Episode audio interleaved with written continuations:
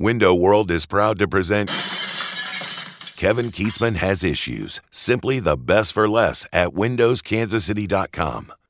Man, what a happy, happy, happy Monday it is, everybody. I'm Spencer Kietzman, filling in for Pops on Kevin Kietzman Has Issues, and the Kansas City Chiefs are Super Bowl bound again, the third time in four years after last night's 23 to 20 win over the Cincinnati Bengals.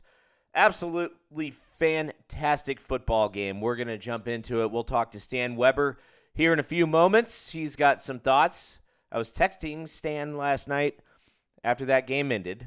He said you need to go back and listen to what I talked about with your dad last week because I was right and the Bengals did not match up as well as they had hoped against the Kansas City Chiefs. Stan called that one. He was right on the money on that. And boy, that game starts and things are looking great right away. I'm watching it, and then the Chiefs get held to two field goals inside the red zone in the first quarter.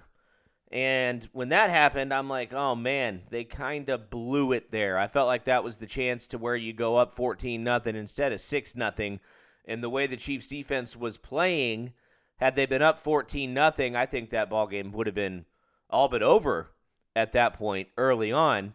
Um, but Cincinnati did a good job holding Kansas City to a couple field goals there, and the Chiefs were up six to nothing throughout most of the first half of that game, and they looked like the much better team. I I thought the I was very unimpressed with the Bengals in the first half. I didn't. They turned the ball over a couple of times. Uh, Burrow wasn't quite on point. Their running game is is almost, I wouldn't say non-existent. They're just not really that good of a running team. They they haven't been, even though they've uh, got Joe Mixon and some other good players that are excellent running backs. They're just not really a running team. Um, but I, I thought that the Chiefs, and look, they ended up winning. So I'm, this is not a crap out session, but it was looking that way at the start that Kansas City – was blowing a couple of opportunities to really take control of the game. This is one of the few times in the playoffs we've seen with the Kansas City Chiefs where the defense ended up winning them the football game, which is what happened. Chris Jones was unbelievable. Sneed went down early in the ball game, did not return. The whole Chiefs secondary is a bunch of rookies going up against Ja'Marr Chase, going up against Tee Higgins, and and it just looked they looked amazing out there the defensive line was so good that Steve Spagnuolo and Andy Reid weren't really worried about the Bengals burning them deep because they didn't. Joe Burrow didn't have time to throw the football. Uh, that Chiefs pressure was unreal. It was unlike anything the Bengals had seen, definitely in the postseason. Buffalo wasn't getting that kind of pressure on them, and definitely against the Ravens, same thing. I mean, it was unbelievable how well the Kansas City Chiefs played on defense, and that's inevitably what won the game. The the, the narrative would be completely different because even at the end, even after all that, the Chiefs defense plays so well, so well. You still got a game. And it looked like I, I was calling it with my buddies. I was like, Cincinnati's going to be able to get some first downs here, run this clock down, boom, kick your game winning field goal. It's over. They win again. It was the exact opposite. Kansas City defense held strong, forced him to punt. Sky Moore had an amazing punt return, and I think that it, it, I people aren't overlooking it. It's just when you think of all the great things that happened in that game, you're thinking of Chris Jones. You're thinking of Patrick Mahomes' really nice bullet over the middle of the field and then hitting Kelce for another touchdown where he was leaning on his front foot trying to not put pressure on that back ankle that Mahomes has been fighting. But uh, you think of some of those plays, but you re- the Sky Moore punt return at the end, in my opinion, was as big as anything because there there was very very limited time on the clock for Kansas City, and he took it up the sideline. Nice little 29 yard return, got to about midfield, gave the Chiefs a chance, and then Mahomes is running on third down, picks up the first, and then boom, 15 yards on top of that, he gets slammed to the ground on the Bengals sideline. That's a mistake you cannot do. It was 100% the right call. So, Chiefs fans, just get off Twitter, get off all this nonsense about how the refs screwed the Bengals. You're seeing it everywhere, and I'm, I'm not sure I understand why. Because that is 100% the right call. Could you pick apart a few calls in that game? Sure, 100%. I even saw Barstool Sports posted a, a tweet about, uh, I can't remember who was that hit the Bengals tight end. They called it pass interference, and there's a, a Twitter account with 50 million followers or whatever it is retweeting it because it's basically knocking the officials for not making that call. They made that call. That was pass interference. It was obvious. It just feels like the Chiefs have come to a point now where they're expecting to be in Super Bowls. They're expecting to win AFC championship games. You're expecting to be hosting them at home at Arrowhead Stadium for the fifth straight year. The, the haters want to see you come down. And this is something that, as Kansas City sports fans, we aren't used to this type of behavior. We're not used to having a dynasty like run. We're not used to that. Other franchises are. For years, Patriots fans were dealing with all the haters. Everyone's trying to bring them down. That's what the Chiefs have become. A lot of people want the Chiefs to lose so bad that that they're pointing to the officials because the Bengals are now that underdog story. Joe Burrow's a cool guy, man. He smokes cigars. The Bengals talked all kinds of ish all week. Everyone thought it was funny. They wanted the Bengals to win. A lot of people did. I know a ton of people out here who have no dog in the fight that would have rather have seen Cincinnati won that game, and they didn't. The Bengals talked that smack all week. Bulletin board material, Burrowhead, all that nonsense. It, it's you you they act like they had been to four straight Super Bowls and won them, the Cincinnati Bengals. it's the same thing with the Bills too, by the way. The Buffalo Bills for a team that's never been to a Super Bowl, they talk a lot about Super Bowls the past 3-4 years. They certainly do. And guess what? They haven't even made it to the AFC Championship game. so, the the AFC is still looking up to Kansas City. It, it has been that way, and it will continue to be that way. Last year, sure, the Chiefs had a little hiccup in the AFC title game, lost to the Bengals. It happens. Chiefs are back in the Super Bowl. Now, if you're going to talk dynasty, if you're going to talk all that, you got to go beat the Philadelphia Eagles. Because dynasty means more than one. You can go to them, you got to win them. If you want to be starting to consider a dynasty in the NFL, and the Kansas City Chiefs, I think, are on their way to hitting the, the peak of this dynasty. There's a window left with some of these players on this team, and they're going to take advantage of it. They 100% are. The narrative would have been a whole lot different today had Cincinnati been able to get a couple of first downs, march downfield to kick a game winning field goal, just like the Kansas City Chiefs did. It could have gone either way. That was one of those playoff games where the Bengals are really well coached. I love Zac Taylor. I like what they're doing. They're not going to be able to pay all these guys on this team. They've got Tee Higgins and Ja'Marr Chase coming up. And guess what? They're going to sign Ja'Marr Chase. That's Burrow's guy. They played in college together. They're an incredible duo. So who knows with the Bengals moving forward, unless they start to get some hometown discounts to some guys, they're not going to be able to keep this whole team together, kind of like Kansas City has. Tyreek Hill, different story. Chase the money wasn't willing to stay for the hometown discount. That's why his ass is on the couch right now, and the Chiefs are coming out here to Phoenix. If you want to keep winning, sometimes you got to give up a little cash. You got to sacrifice a little bit of money. Tom Brady did it for years. The Packers tried to do it with Aaron Rodgers, um, but real time winners will sacrifice a little bit of money. Mahomes, obviously, you're not going to have to worry about that for a while. He's under contract for like eight more years, so you're good there. But it was an absolutely fantastic football game. So much fun to watch. And the Kansas City Chiefs are back right here in my new hometown of Phoenix. Super Bowl is here. It's also the Phoenix Open weekend. It's going to be an absolutely fun time. If anybody is coming in for the Super Bowl, needs recommendations where to stay, what to do, what to eat, all that stuff, feel free to email me, uh, rskchevy at gmail.com, rskchevy at gmail.com. Would love to get in touch with some of the listeners for this podcast because I've, I've been a part of it um, and I've loved being a part of it. It's fun. It's fun for me to do this. It's a little bit of a escape from reality.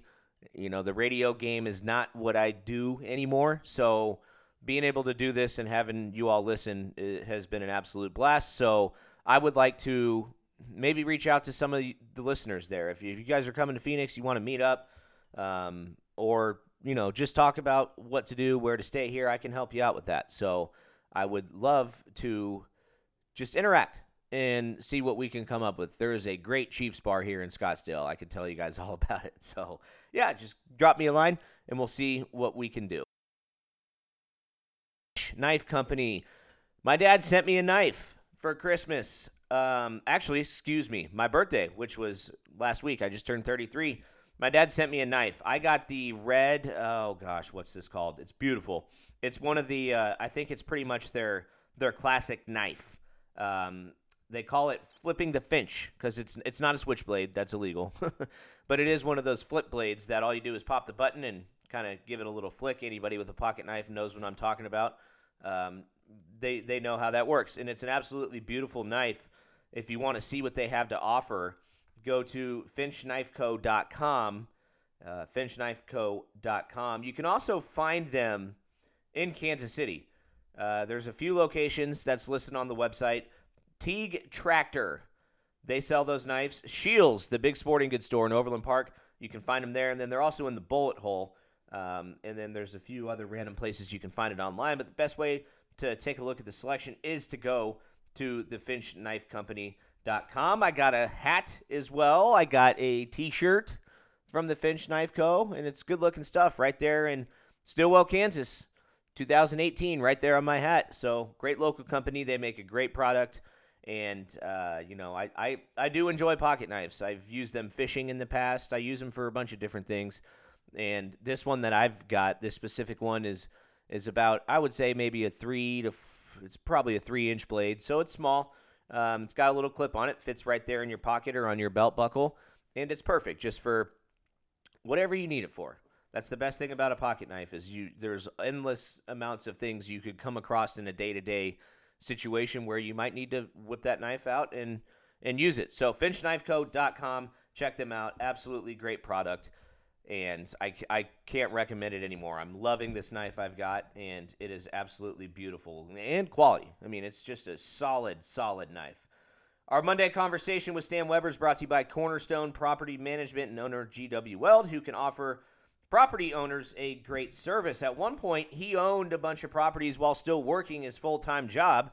Decided, hey, this property management thing is the way to go. I'm going to do that full time because I can handle my properties the right way, and he can do the same thing for you. They collect rent, they find uh, tenants for your properties, so they will also buy your property and turn it into something that they want to use it for. If you've got a home, you've got some property somewhere, you're not quite sure what to do with it. Maybe you just inherited it or you just stumbled across it somehow. Give GW Weld a call at Cornerstone Property Management. You can get a free consultation online at home with homewithcornerstone.com. Let the rental work for you. Also brought to you by Earth Effects Outdoor Living. And it's time for you to jump on board with Earth Effects Outdoor Living to give you that backyard or outdoor lifestyle that your home deserves that you've always dreamed of. Go to the website, it's eeoutdoor.com.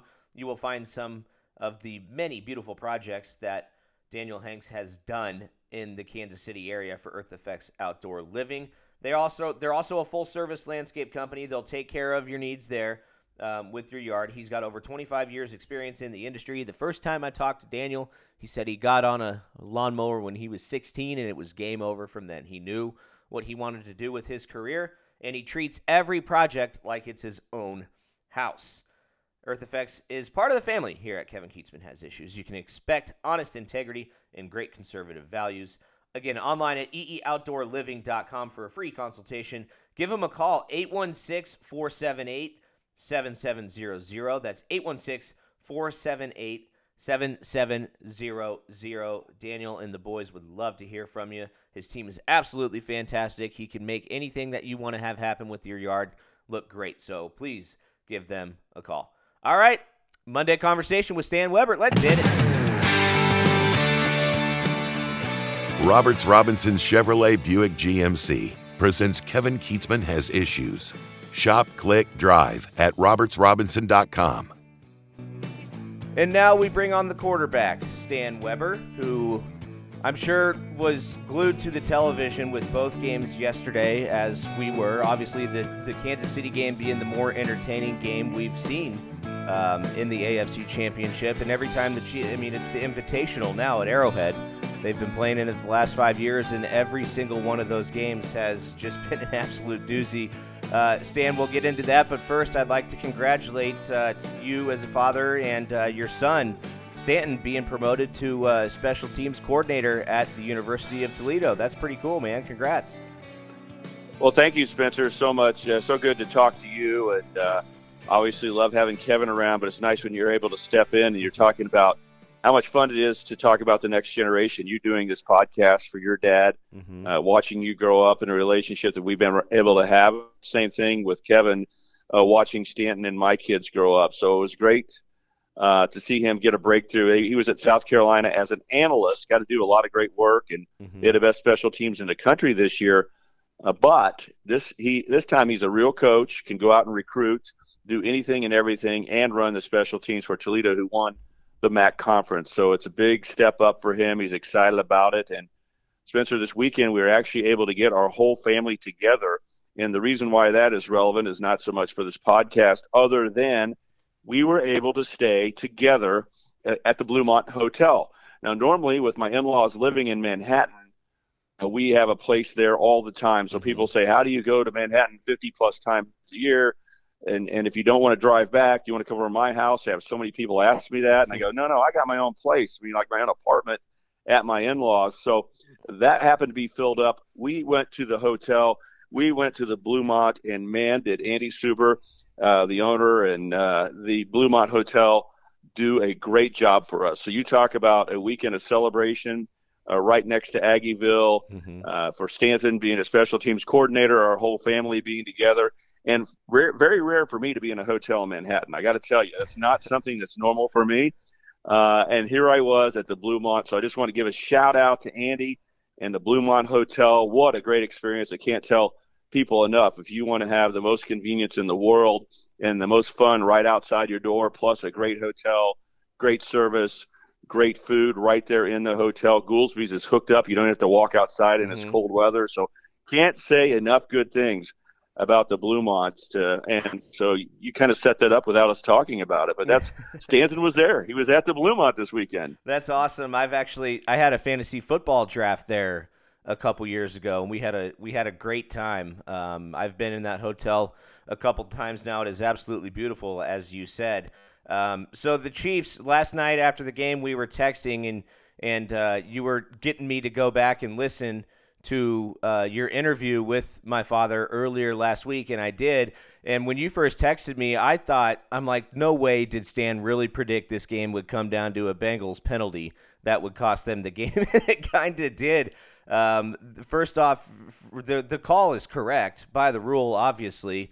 I don't think that there was any malice intention um, by throwing Patrick Mahomes down to the ground, but it, it was definitely the right call, and that's what put the Chiefs in field goal range to end it. So let's just start right there. What were your thoughts on those events that transpired on that last drive?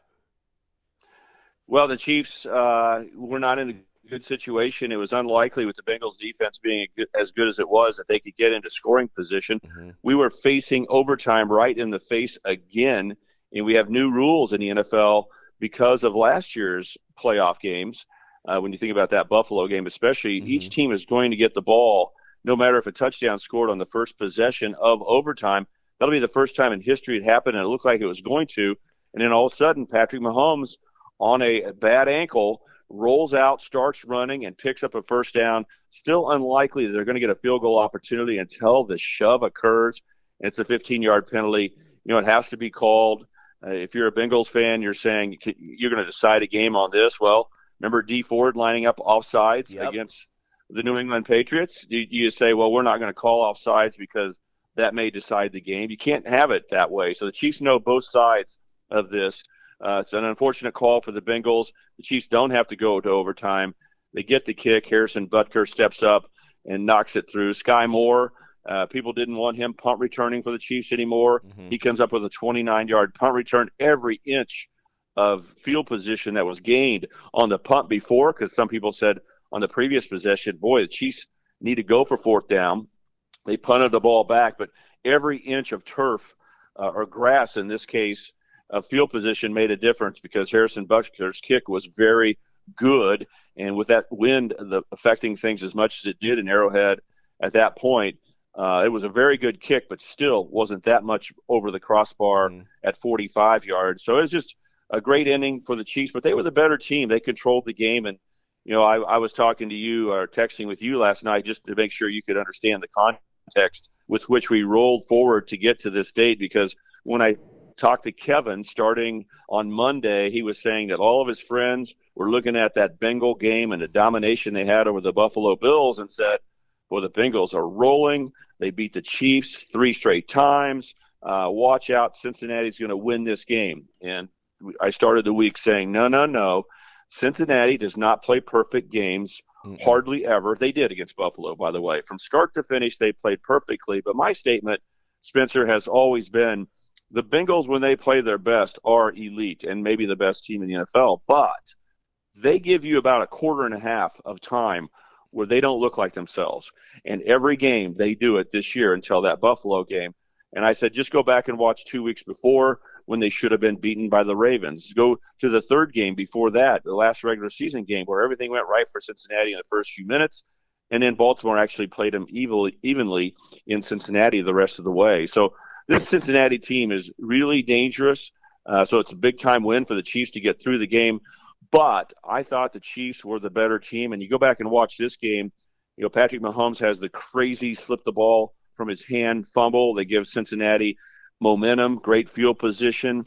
Uh, that still allowed Cincinnati to only tie the game. Spencer, you go back and mm-hmm. watch it objectively without the emotions of being a Chiefs fan or a Bengals fan. You go, Chiefs led or were tied the whole game. Cincinnati never led in the game.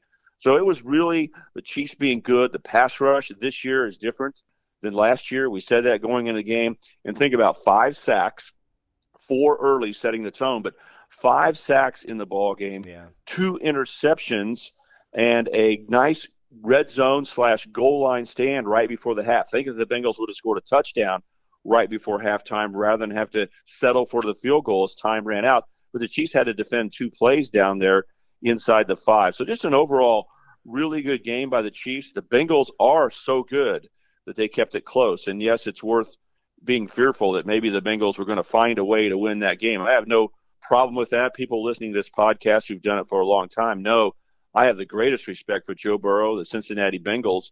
And so I do respect them as a big time team. In fact, again, in a podcast, I was saying, let's play Buffalo in Atlanta.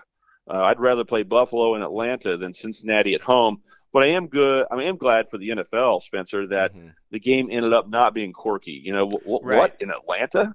You know, this is this is the way it should have been. You should have been played in a home stadium, played in Arrowhead. It makes this whole season feel a lot cleaner. Uh, there's there's not the ugliness of what about not playing a regular season game and how those things affected us. Uh, this this was real life, big time football. Chiefs are the better team get to go on to the Super Bowl. And I know you may be young enough that you're starting to take this for granted, like three uh, out of four. This is the dominant era. But j- just think about forget this dominant era for a second and think that this is only the fifth time the Chiefs have ever been in a Super Bowl. Fifth ever. Let's don't ever uh, not value this. So it's going to be so much fun seeing the Chiefs in the Super Bowl. I think they'll be even more healthy going into the last this week's game. I fully expected uh, Patrick Mahomes to to do fine and well. And if you happen to listen to the broadcast with Tony Romo, he was describing things about how he thought the pressure was off Mahomes. He kind of had an underdog mentality. Mm-hmm. He will play with a different style because of his ankle, but still be very effective. All those things that Tony Romo was pointing out is basically the same thing I was saying last week in that podcast. I don't know if you had a chance to listen to it, Spencer, or if you took the same thing. But when I said, I think I even used the words advantage to the Chiefs that Patrick Mahomes had an ankle injury. It's all about the psychology, the buildup of the game, how he would play the game. The things Romo was talking about is exactly what I was focused in on last week when I said I thought the Chiefs were the better team and would win the game. I, I think going into this, knowing that Mahomes had the injury, and yes, I do agree with, with Tony Romo and some of the things he said about you know the underdog mentality. It, it, there's there's no question Kansas City took this personal. There was a lot of bulletin board material posted up by the Cincinnati Bengals, and uh, I. Uh, just fueling the fire, I guess. But I'm I'm I, I would be surprised. I went into this game saying there's no way in heck that if Kansas City only ran the ball for 41 yards on the ground, they would win this football game. And sure enough, they did. The Chiefs' running game was pretty non existent. The Bengals' running game as well, uh, although while a little bit more effective than Kansas City's, was also a little non existent. And I, I was also thinking, too, the Chiefs came up, if you remember in the first quarter, Chiefs were inside the red zone twice. They got two field goals out of it. I'm like, oh no, that was the chance right there. They should have came up with 14 points, but the defense buckled down, did their thing. All those sacks you mentioned, I believe four of the five were in, actually in the first quarter, at least three of the five, right? So they came out, shut the Bengals down offensively pretty much that entire first half. What you make of that defensive performance? You could argue that Chris Jones is the MVP of that championship game. Yeah, Chris Jones, is a star player for the Chiefs, and he showed up. Mm-hmm. Finally got those sacks at the end of the game you know, critical time where the Chiefs got a sack when it looked like, hey, the Bengals are finally with the football, late game situation. They may have a chance to win. You know, you go back to the mentality that I bring into the game. There's two things I thought about the Bengals uh, that maybe you didn't get a feel for in a Buffalo game. They're not a good running team. Okay, the Bengals are not a good running team. So I am the least surprised guy in the world that they didn't have balance in their offense, couldn't hurt the Chiefs running the football. The other thing I talked about I mentioned a little bit earlier with you here is that they play. I called it a quarter and a half, is what I spoke about last week, where they just don't look like themselves. And that quarter and a half occurred right at the beginning of the game. They went into what midway through the second quarter was zero yards. The Bengals had zero yards, and you can credit the Chiefs all day long, and, and that's fine. I, I agree with that. Take credit when it's your team. But overall, Cincinnati doesn't look perfect all game. There, there's a stretch where they give you a chance, and you better make hay at that time. And what you were talking about, Spencer, is where the risk came in because the Chiefs were dominating the game and led only six nothing. Mm-hmm. And you go, uh oh, is this going to cost them? Because the Bengals are going to have their time. And I think in the end, it did cost them in the fact that the Chiefs weren't separated. Right at the end of the game, when it's tied or Cincinnati had the ball, that opening only came about because when Cincinnati wasn't playing well, the Chiefs didn't maximize their scores. Right. But one of the things that pulled them out, uh, and you know, was game time situation. How about when the Chiefs were up six nothing, and now they have a fourth down? Rather than take a field goal, get a two score lead, and lead nine nothing, they could have done that. They went for fourth down, and that was like quadruple or nothing. I have no criticism for going for fourth down, or no super hug for Andy for saying you got to score a touchdown. But when Patrick Mahomes, along with Travis Kelce, on a long play not as you drawn it up, just those two guys working together end up with a touchdown. At least at that point, you have 13 points, right? So now it's 13 to three. It could have been six to three if that fourth down would have been stopped. So making uh, your move and getting points on your side of the scoreboard when the Bengals don't play well, whatever part of the game it is, you better do that. And you could argue that touchdown was so important. Uh, you know, if they would have only gone up nine to three, maybe the Bengals would have come back and won. The goal line stand right before the half, I thought, was a real emotional point in the game. If the Bengals would have scored a touchdown there, they may have been the team that won the game. Because again, the Bengals' best, I said this during the last week, the Bengals' best play, you know, their best points in the game are better than the Chiefs' best in my mind. But the Bengals don't play a consistent game, and they give you an opportunity for about a quarter and a half to outplay them tremendously. And what do you do with that? And for the Chiefs, that was 13 to 6 or 13 to 3, depending on what your point in time you want to reference. But going to the half, they were getting the ball start the second half with a touchdown lead. And sure enough, here came the Bengals back. The Chiefs were better long enough, but it was scary because if they would have scored two touchdowns early in the game, this would have been over because they were dominating. How about if, how about if it would have been 14 to nothing, Chiefs scoring on their first two drives, and even the third drive, the Chiefs score. Even if they kick a field goal, they lead 17 nothing, three three drives, three scores late in the second quarter, and the Bengals have not got a yard. Mm-hmm. You know, that's how you put the game away. Chiefs weren't able to do that. Credit the Bengals for being able to fight, but the Chiefs defensive backfield was strong all game long, and I love Sneed. I think he's a dominant player. Uh, after you get past uh, the big guy Jones, Chris Jones is their best defender. Then I love Sneed as the second best, and he was hurt early. but the rookies stood up. They did not allow the receivers to be open at any point. The tackling was good. The Chiefs defense really showed up. They're an improved version this year. They're better against the run. They're better tackling. They're faster. And Nick Bolton has grown up. He's just a force in the middle of the line. Chris Jones played great. The pass rush is better. These are all reasons why the Chiefs are a better team this year, even without Tyreek Hill. Everyone now wants to act like Tyreek Hill wasn't any good. You know, we never needed him. I'm telling you, t- losing Tyreek Hill was a step back but you can do it with other things. Get better on defense. Have Patrick Mahomes get better from the pocket, and he sure enough did. So the Chiefs, uh, just a great performance. Now you got to go prove it because most of the year, Spencer, we thought whoever won the AFC was going to be a heavy favorite in the Super Bowl. Mm-hmm. It's just the the AFC stacked with quarterbacks and teams, and here we go. But as the year unfolded, the Philadelphia Eagles and Travis Kelce's brother uh, the, the center for the Philadelphia Eagles, Jason Kelce, is like, ah, you better watch out. We're pretty good as well. I thought the Niners were legitimate until they lost all their quarterbacks, even during the game. Uh, we got stolen from on Sunday because we didn't get two great championship games. We just there was no chance San Francisco could compete after losing both their quarterbacks no. in the game. But when you go to the Super Bowl, you got to reload and reset because this is a game that's going to be worth evaluating, and we'll do it here uh, next week, I'm sure, when Kevin is back from his golf trip. But the Eagles are legitimate. So this isn't like AFC champs. Here we go. We're going to win the Super Bowl. You got to go respect your opponent. And again, this may be the best news for the Chiefs of all because walking into a Super Bowl and just acting like it's easy and you're the favorite is not an appropriate way to go into a game. So two weeks of build up where you really go, man, those Eagles are good. They're really good. And that helps the Chiefs, I think, bring the best humble side out uh, not being the favorite, I think, makes the Chiefs even more dangerous. And, and that's what happened in the Cincinnati game. Cincinnati basically was the, the team everyone said, oh, they're probably going to win. The Chiefs with Patrick Mahomes' ankle is not going to be able to get it done. That was a perfect psychological setup for the Chiefs to get to work and win. And uh, it may be again for the Eagles, but they're going to have to win the Super Bowl uh, with a legitimate performance because this is a tough, tough Philadelphia team they're going to face. Yeah, no doubt about it. And obviously, the Super Bowl here in Phoenix, both of these teams in the Super Bowl played in this stadium earlier this year in September. Look at you. Look at you saying here in Phoenix. Here yeah. in Phoenix. Oh, look. So you're not freezing today, huh? No. Just, is not. that just a humble brag? Are you just trying to remind me and everyone listening in Kansas City?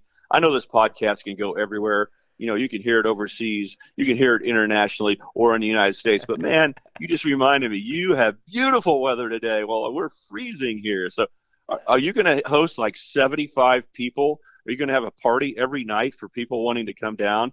Your friends from Kansas City? What's up? You know, I would love to say that's true, but at the same time, my day to day life still has to go on, and I don't think I could handle uh, that type of, of, of partying for two straight weeks. I mean, that, don't get me wrong. There's going to be a lot of Chiefs and Eagles fans out here. A lot of them do, in fact, live here. And like you said with the weather, I was watching the game in my shorts yesterday. Uh, while it was already dark and about 12 degrees in Kansas City, the sun was still out here and it was about 68 degrees. So, um, stepped outside at halftime just to get some fresh air, and I was like, "Man, this is a it's a really nice evening out here in the valley." But regardless, um, I was watching the game with an Eagles fan. My buddy James, who is my neighbor, is born and raised in Philadelphia. He's a big time Philly sports fan, obviously. And I I asked him before the game because they had already won. I said, Who would you rather play? He said, I'd rather play Kansas City because I feel like it gives the whole Andy Reid era from Philadelphia a little bit of closure in a way. And I, I'm like, okay, I can see that. You know, things come full circle. Andy finally got his Super Bowl after they left Philadelphia. But Andy Reid is still fresh on a lot of Eagles fans' minds and how that was handled there. Should he have been forced out? Should he had not been forced out? And that's something that – that Eagles fans still talk about to this day. It's obviously worked out for them as well. They won a Super Bowl after Andy Reid departed. So both of these teams in the last five years have a Super Bowl ring, and now they're playing together. Uh, I think Philly's a two-point favorite to open up. I would be I would be shocked if that line didn't swing at all this week and leading up to the big game. But first thoughts on this matchup: these two teams are a little familiar with each other, but not not like the the Bengals and the Chiefs are, you know. So this is going to be a little bit different. Yeah, I think Super Bowls um, and like World Series, it's fun to see teams that they haven't played against each other, and you just have that intrigue. Like, how's this matchup going to go? Uh, the two top seeds in the NFL and the NFC, the Philadelphia Eagles cleared everybody. They even losing a couple games when Jalen Hurts was not available at the end of the year mm-hmm. made you wonder how good Philadelphia was. But even with that, they're they've got the best record in the NFC. They're the number one seed, and they went to work. It's historic what they did, winning their two playoff games by 21 points or more. Mm-hmm. If you go back and look at the teams that have done that in the history of the NFL, these are some of the most dominant teams in NFL history. The 89 Niners, the 88 Niners, 85 Bears. I mean, there is just a few, I think five teams. But if I mention the 1989 San Francisco 49ers, you may say, yeah, whatever. I'm telling you, uh, they, I've studied this enough. They are one of the most dominant teams in the history of the NFL. And every NFL fan remembers the 85 Bears and says they deserve a thought to being the best team in NFL history. So that's the kind of thing Philadelphia is matching in their playoffs. Does that matter because the Niners weren't the Niners? Oh, maybe. Maybe that's a good cause. But the Eagles are for real. They really have no weaknesses. If there is a weakness on a team, it's what you're talking about the coaching staff.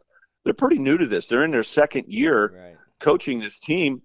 So, how ready are they for Andy Reid and the experience of going to the Super Bowl and the two weeks of hype and all of that? That maybe is a question mark. But you look at the Eagles, Jalen Hurts, until he got hurt, was legitimately in a race with Patrick Mahomes for the MVP of the league. He can run. He's thrown the ball more accurately and grown up as a quarterback. Their running game is great because their offensive line is dominant. They're physical. They can pass protect. They can run. They've got good running backs. Their wide receiving core is elite. They got a Heisman Trophy wide receiver in Smith. Mm-hmm. They got a, a, guy that they brought in from the Tennessee Titans who's big and strong. They've got everything on offense. Then you look at the defense. Their quarterbacks are two of the best cornerbacks in the NFL. Their defensive line has Ndamukong Suh, that Nebraska star player, has mm-hmm. been with the Tampa Bay Buccaneers. He's a no-name backup. I mean, he's just like he's a guy they roll in because they got Fletcher Cox in there. So the defense for the Eagles is also a strength of the team. There is no weak, weakness in the Eagles other than maybe inexperience. But you got to look back and say the organization knows a little bit about winning. You're talking about a matchup in this Super Bowl of the 2017 Super Bowl season champs and the 2019 Chiefs. So they've each won the Super Bowl in recent history. Uh, for the Andy Reid question for me, like, should they have let him go after 14 years?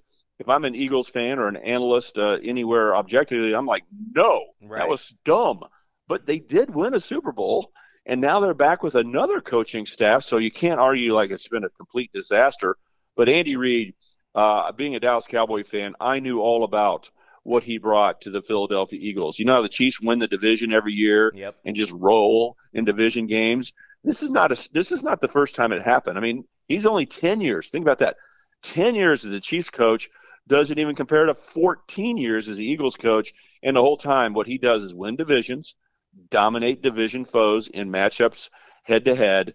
And so letting Andy Reid go was a mistake. Picking him up before when it was rumored that he may be leaving Philadelphia, and the Chiefs had an opening. I was on your dad's show between the lines on Sports Radio 810 WHB saying the Chiefs need to get Andy Reid. I was telling him before he'd even been let go by Philadelphia, that's the guy to get. Philadelphia may be getting tired of him, and he is going to win. And so that was the easiest call for me because I'd seen him uh, dominate in the NFC East, had studied him so closely. So there's going to be a, a ton of intrigue because of his story at Philadelphia. We're going to hear a little bit about Dick Vermeil. How about that? Yeah. You know, he was such a legend for Philadelphia. He took them to the 1980 Super Bowl season and 81 Super Bowl. I don't talk about I don't I don't call this 2023. Okay, to me it's a 2022 season. Just to make that clear to you, Spencer. Yeah. So in, in 1980, Dick Vermeil got the Eagles over the hump and into the Super Bowl, but they couldn't win. And then Andy Reid did it. So then he was a Chiefs coach, so now you got both of those guys, really two great teams. And how about this for a little local flavor? When the championship game started yesterday, something that was a little understated, but we need to take some pride in around here is three of the four quarterbacks were Big 12 quarterbacks. Yep. And now when we get ready for the Super Bowl, Two of them, both of them, are Big 12. Now, you might say that Jalen Hurts is more Alabama in your mind than Oklahoma. I'll give you that. But he did finish his year Oklahoma second in the Heisman Trophy. He played at Oklahoma. Purdy uh, played at Iowa State, and obviously Patrick Mahomes at Texas Tech. So we got two Big 12 quarterbacks in the Super Bowl, and in an era where they act like only good play is done in the SEC. How about that? The most important position in football, quarterbacks, the two. I think they get first and second in the voting for MVP yep. in the NFL in 2022. Uh, you're looking at him, Patrick Mahomes first, Jalen Hurts second. This is going to be a heck of a game, and I can't wait to study it more, break it down, see how these teams match up. Because while I thought Cincinnati was an excellent team, I, I've been on Cincinnati so long, it's unbelievable. But last week when I spoke to your dad right away, I'd studied the matchup enough, and I go, nope, Chiefs match up well with the Bengals this year, this time, and it's because of an improved pass rush. It's the fact the Bengals cannot run the football very well. That they're going to be at Arrowhead Stadium, and it really helped. I thought that the Bengals became the favorite somehow. How crazy is that? Chiefs five straight AFC championships and games, and an Arrowhead. It's incredible. We're going back to the Super Bowl, Spencer. Three mm-hmm. out of four years, in, and we're heading to your place. I can't wait to see how many requests you get to say, "Hey, Spencer, can you hook up with me? Let's just go get a beer." You know, maybe next Thursday or Friday, get ready for the Super Bowl. You're going to have so many people wanting you to tell them where is the place to go, where should we have fun, what should we do. Uh, it's pretty cool, I bet, for you to see the big red wave of Kansas City Chiefs fans heading your way. Well, it also ties in with the uh, the Phoenix Open weekend here, and uh, that's a huge event. Hundreds of thousands of people come in town for that golf tournament alone. And every eight years here in the Valley, the Super Bowl also in Phoenix falls on the same weekend, of course. So it's just it's a lot of fun. It's a great time to be here. There's just a lot going on. Uh, gonna have to give give I'll give my suggestions to people. Will I be going out with them every night? Absolutely not. I just can't I can't uh, do that. I, I, just can't. It, it's amazing to me too. All four times that Mahomes and Burrow have met up, I believe each of those four games was decided by three points. So I mean, looking that's exactly right. That is that's insane. exactly right. Uh, real quick, Stan, before I get you out of here, just want to talk some college basketball real quick. Uh, my buddy James, who I mentioned, also a big time Villanova fan. They're having a terrible year. That's another story. But um, he, he, we were talking about the Big 12, and I was saying I don't think that there's a chance the Big 12 is going to be able to keep a, keep a team in, in the top five all year, let alone have a one seed just because they're all beating each other and they're all really good.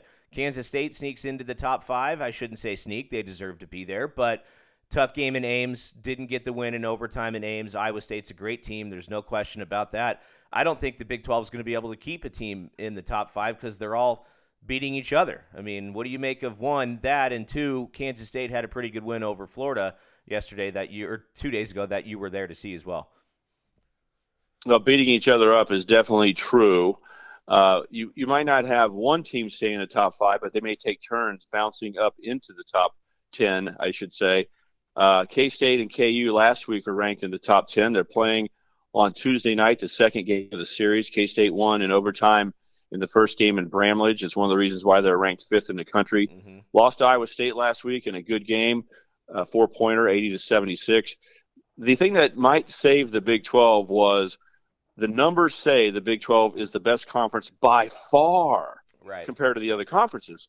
But once you start playing each other, you wonder will the respect still stay there? Well, there was one prove it moment there was one time that you could verify or change the perception, and that was last Saturday when 10 games were played between the Big 12 teams and separate SEC teams, the Big 12 SEC Challenge. Now, think about this. Two years ago, the Big 12, with the reputation of being a much bigger basketball conference, actually went five and five in those games against the SEC. And you shake your head and go, well, well, that maybe didn't prove out the way you want. And last year, the SEC actually won for mm-hmm. the first time in a long time.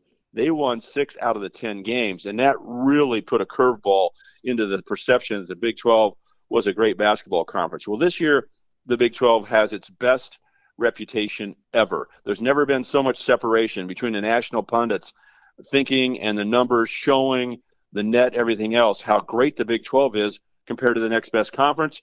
And here you go in the SEC Big 12 Challenge, and the Big 12 proved it. They won seven out of 10 games, including Kansas on a three game losing streak, going to Kentucky against a team that matched up against Kansas perfectly. Tshiebwe, the giant inside guy who will get 15 rebounds a game sometimes against Kansas, undersized interior.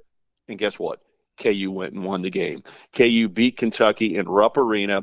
K State took care of Florida in business-like fashion, and so the Big 12 winning seven of the 10 games kept its reputation high. So Spencer, I think they're going to be rewarded. I think the Big 12 is going to get not only rankings but in the tournament, they are looking at man eight, maybe threaten nine of the 10 teams going to the NCAA tournament still available. All 10 are in the running right now. Mm-hmm. For instance, West Virginia is in second to last place in the Big 12. They are stumbling and, and, and stammering around at two and six. And Joe Lunardi of ESPN has them as the last four in the tournament, and that's before they beat Auburn, a ranked team on Saturday. So right. the Big 12, I think, I think they protected their reputation. I think things are going to be just fine. I don't know if they'll get a number one seed or multiple. Like you're right, they may beat each other too much uh, just with the competition that's left in the conference. But still, the Big 12 has been amazing to see K State at the top of the conference, KU one game behind. It's really cool. And I always value the chance to play these rivalry games. With conference realignment, Spencer, you just can't take for granted. You know, whoever would have ever thought that Missouri and Kansas wouldn't be playing games now? Who would have ever thought that yep. 20 years ago? And now they rarely get a play. So I value every one of these opportunities for K State to play KU in Bramlage. obviously is the most fun for me because that's the one home game against KU each year. K State got the job done, done and won that ball game. But Allen Fieldhouse, obviously, uh, living in the Kansas City metropolitan area, is really close. It's a special place. And if K State can ever get a win there, it means even more. So K State KU on Tuesday night, kind of a feature game for the whole country for the Big 12. But like you said, one of them's going to have a loss. And so here we go, beating each other up. It'll be fun to see uh, the game, how close it is, how well K State can play on the road. A fun week here. Uh, I, I, tell you what, when we get over there in Lawrence tomorrow, Spencer, you know, as broadcasters, we get there two hours before the game, easy. Oh yeah, it's it's kind of settled, and the media starts coming in, and certain people. Uh, and I'm going to tell you, you cannot create this kind of joy. Everyone's going to be looking at each other saying, "What about the Chiefs in the Super Bowl?" Everyone's going to have a big smile on their face talking about the Chiefs game, and then they're going to immediately convert over and talk about what a game we're going to have tonight. I mean, this is going to be unbelievable. Great competition right here. So everyone is going to have so much fun even before the game starts. And then the team that wins is going to have a, a ton of joy for the rest of the week and maybe for two weeks. But it's it's fun when you get with the Kansas City and the regional media at KU versus K State right after a Chiefs win and, and going to the Super Bowl everyone wants to compare their stories, where they were, who they saw, what they think is going to happen, and you get a get the dual effect of big time basketball and Super Bowl level football. It's pretty good to be in our region right now, Spencer. If you want to come back and visit, I'll be there. Put some coats on, take your shorts off. We'll be glad to have you. and for those uh, that will not be attending the game in Allen Fieldhouse, you have about 36 hours to subscribe to ESPN Plus to be able to see that basketball game. So how about that? Our radio list. Hey, this is great for us, Spencer. I'm on the K State Radio Network. We may have the greatest audience in a long, long time. You might. Not yeah. everybody can get ESPN Plus. No, that's true. Stan, thank you so much for your time. Uh, enjoy the call on that game in Allen Fieldhouse. Hopefully, the power stays on this time in Allen, like it, unlike it did in the women's game the other day. That was kind of interesting to see that the game was delayed because the, the power in the whole building went out. So hopefully they figured that out over there in Lawrence. And uh, Stan, have a good call. Enjoyed your insight on the football, and hopefully we'll talk uh, soon together on this podcast. Thank you, Spencer. I'm glad it's not SK has issues because I know you got everything in order, man. It's KK has issues. Everybody remember, if you're going to Manhattan, you need a place to stay. Go to the Bluemont Hotel. Yes. What an amazing job they do. All right, Stan. Thank you.